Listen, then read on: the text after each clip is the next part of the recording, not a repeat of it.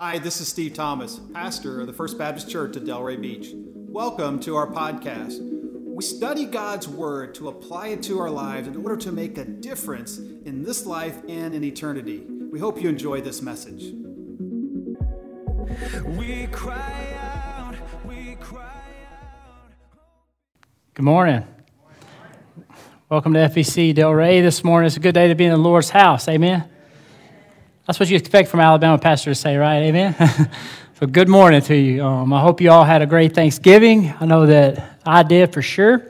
Um, but speaking of Thanksgiving, you know, Thanksgiving is one of America's favorite holidays for obvious reasons, right? We eat, we're off work, we spend time with family, and it, it's a good time had by all. But it seems like Thanksgiving has become so, in modern culture, has been so focused on, on certain things. For example, Macy's Day Parade. When you say Thanksgiving, you immediately think of turkey. You think of Macy's Day Parade. You think of the Dallas Cowboys football game. It's been so commercialized almost.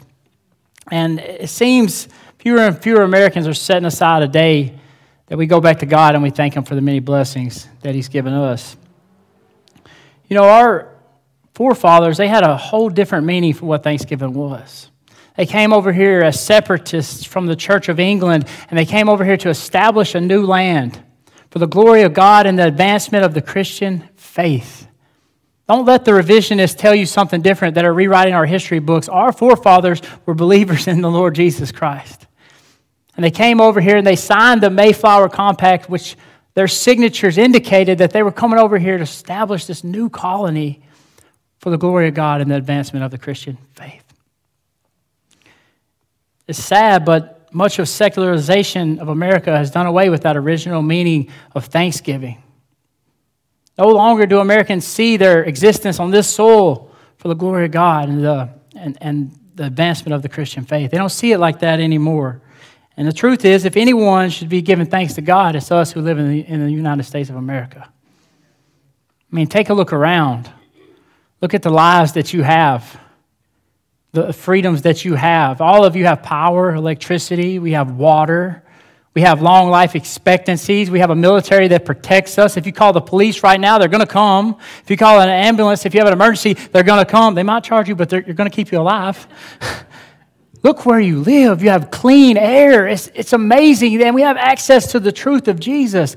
Within 50 miles of this location, I would say there's probably a thousand Bible preaching churches that preach the truth.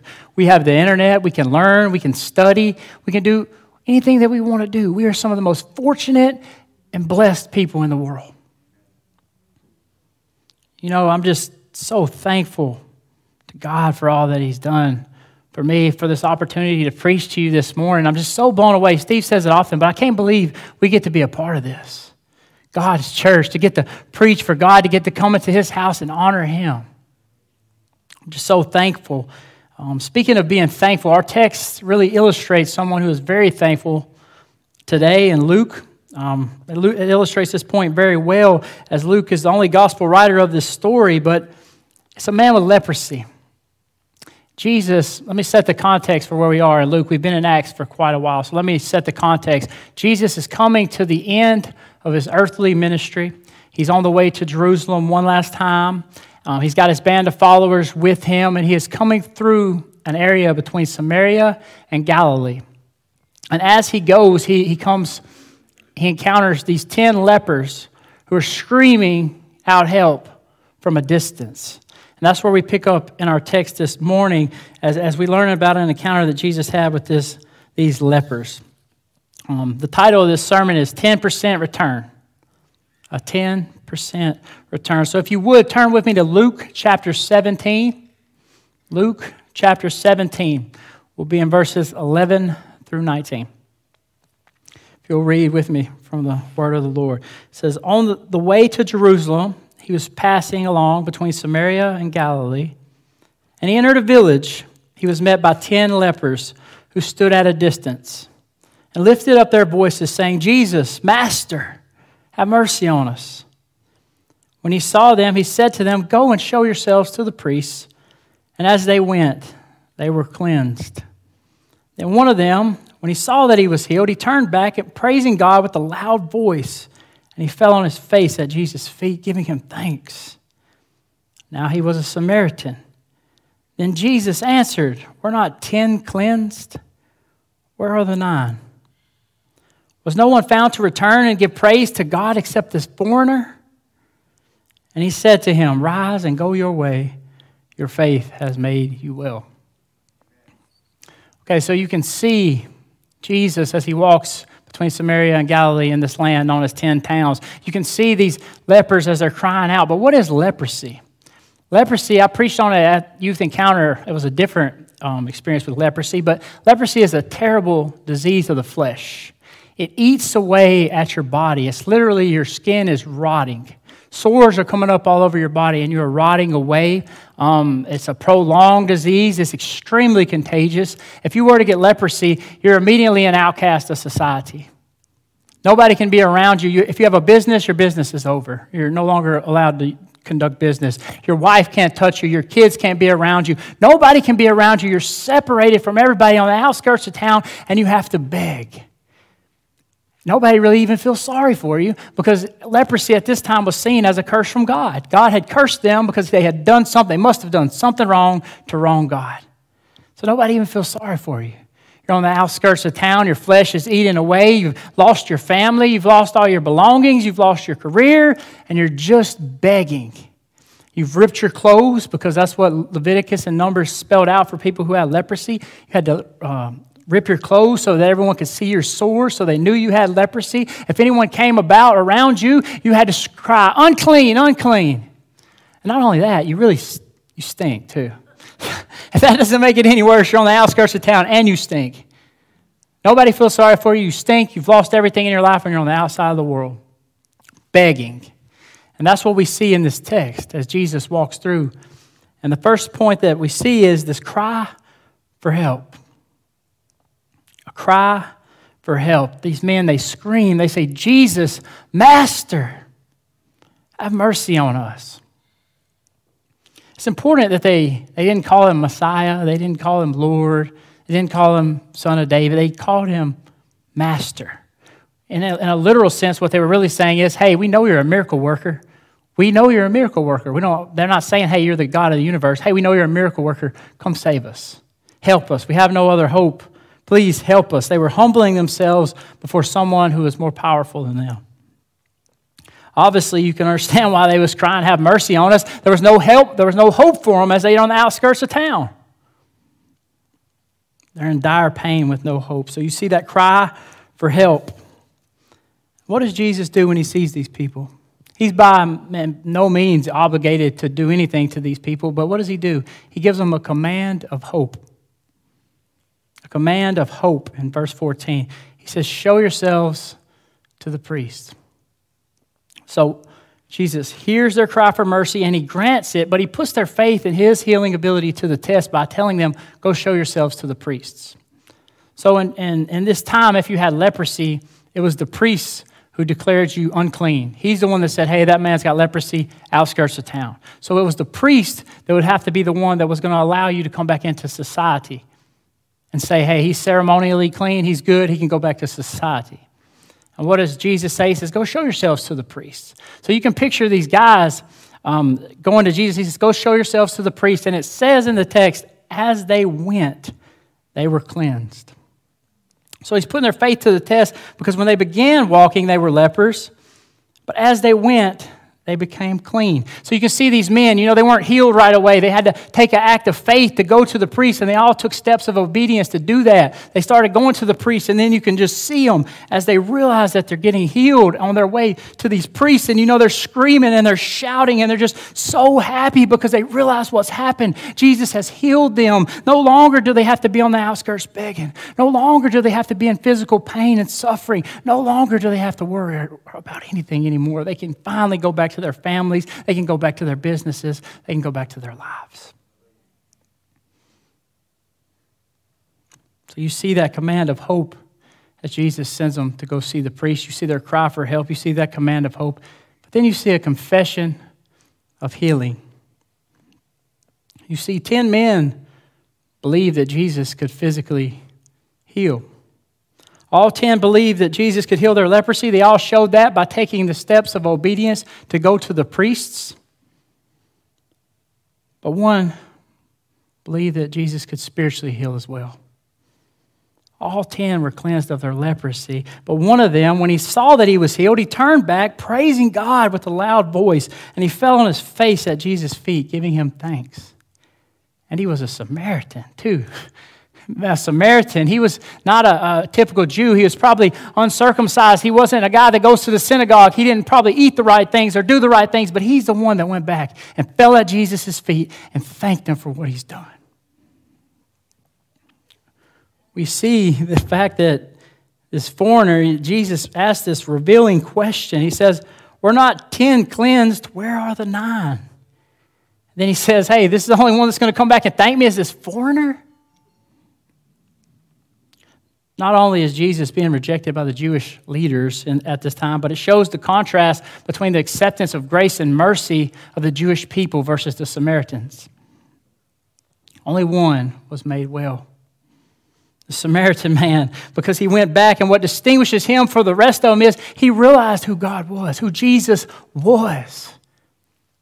He didn't just see him as a miracle worker, he saw him as somebody sent from God. He realized who Jesus is, what he had done, and he thanked them. And he thanked them. that he had been healed and he, had, he was lost, but now he was found. He was sick, but now he was well. All those things were true. But he also realized that Jesus was the Son of God and he fell at his feet on his face and he thanked him. Some of us need to go back to Jesus' feet and thank him. And I love what Jesus asked, this very revealing question. This is going to hit home right here. Jesus asked this question Where are the nine? I healed 10 of you guys. Where are the nine? I believe he's still asking that same question today, even amongst us Christians. He's got to be asking the same question. When he hears some of our prayer lives, and, and it's like we always just go to him when we have a problem, and he wants to hear our problems. But who is Jesus to you? Is he somebody you just go to whenever you have a problem? See somebody you try to stay on good terms with so you can, you know, you can make it through this life? Is it you just want to get a little bit of Christianity? Is he somebody that you treat like an insurance policy that you never that you hope you never need? The question remains relevant today. Where are the nine? Where are the multitudes of converted believers who have experienced his touch, his restoration, his love, his salvation, who know Jesus? Where are they? They know His mercy, they know His grace, they know His power. Where are the nine? You know, I've often said, well, I've often heard other pastors say, and now that I see it in, my own practical life, is one of the biggest problems with Christianity is we've gotten past our salvation.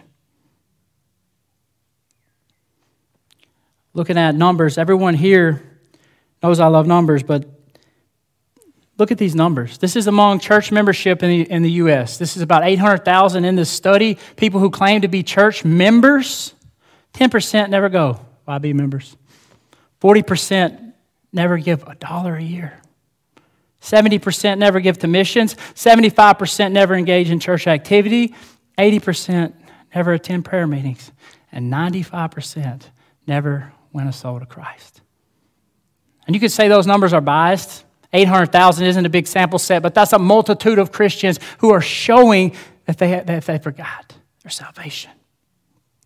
Do you remember when you first got saved? You remember when you first got saved, that feeling when God came into your life? When He saved you, you were talking about it, you were excited about it, you were at church every single day, you were doing the things of God every day, you were praying every day, that fire that you have for God. You know, a fire goes out if you don't put, put any fuel on it, right? Some of us have lost our, our fire. And that brings me to, to, to a major point that I want you to know is our thankfulness must lead to action. Those numbers show among church members, these church members, their thankfulness, they have gotten past their salvation. They're not thankful anymore. And not being thankful is one thing, but it must lead to action. Your life can't be the same anymore.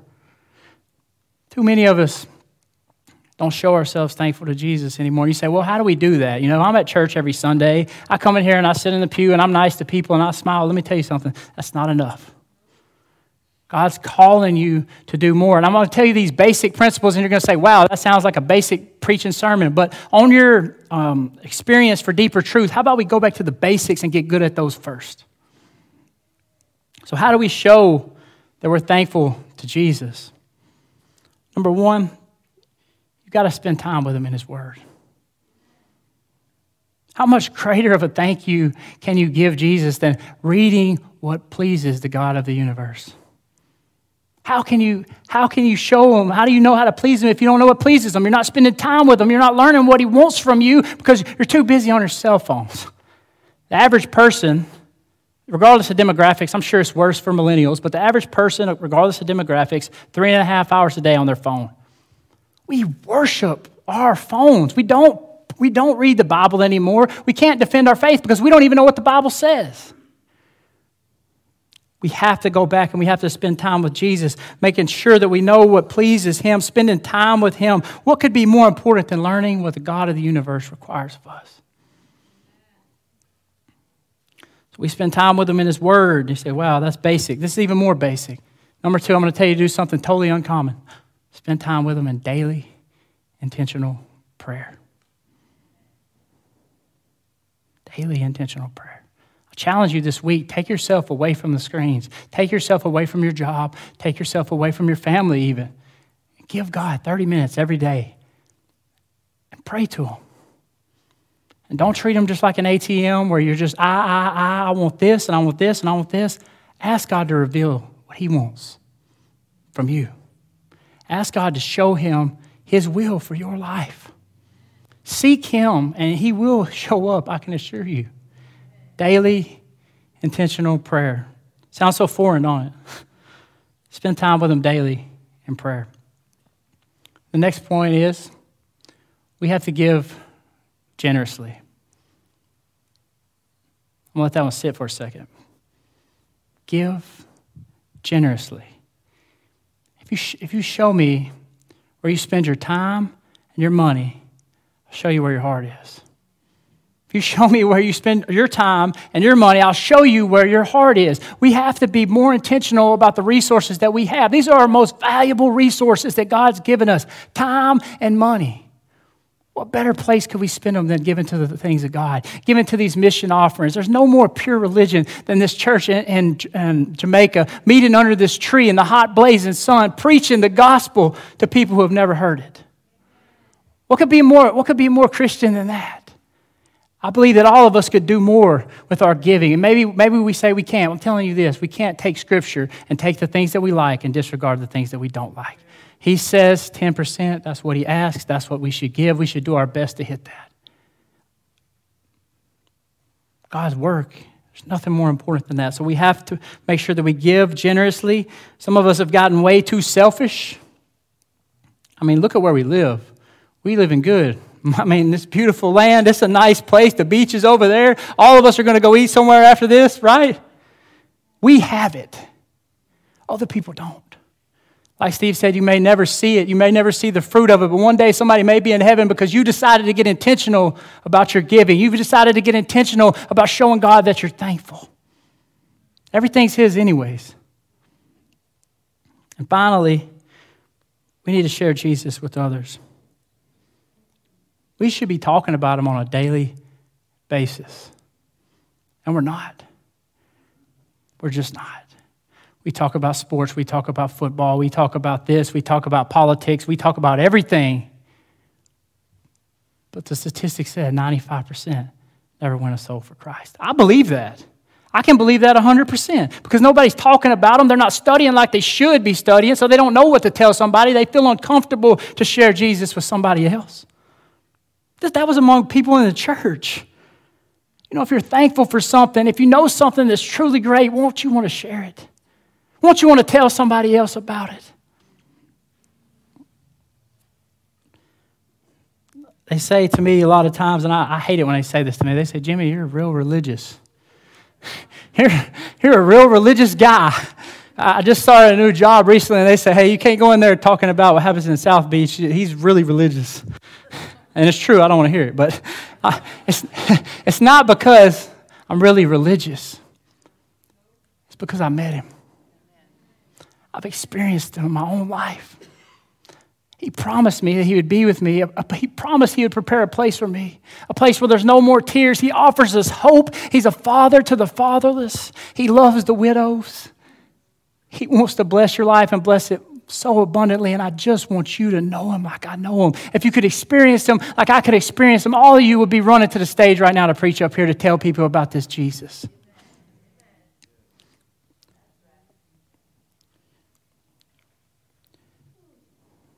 In this story, we all like to think that we're like the Samaritan that went back.